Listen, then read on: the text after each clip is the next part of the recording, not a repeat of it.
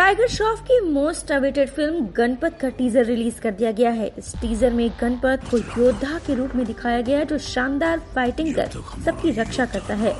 Teaser की शुरुआत में 2070 एडी की बात की गई है। फिर पास्ट और प्रेजेंट की भी झलक दिखाई गई है। फ़िल्म में अमिताभ बच्चन और कृति सेनन नज़र आ रहे हैं। ये फ़िल्म 20 अक्टूबर को सिनेमाघरों में रिलीज़ होगी। जब अपनों पर बात आती है, तब अपन की हट जाती है।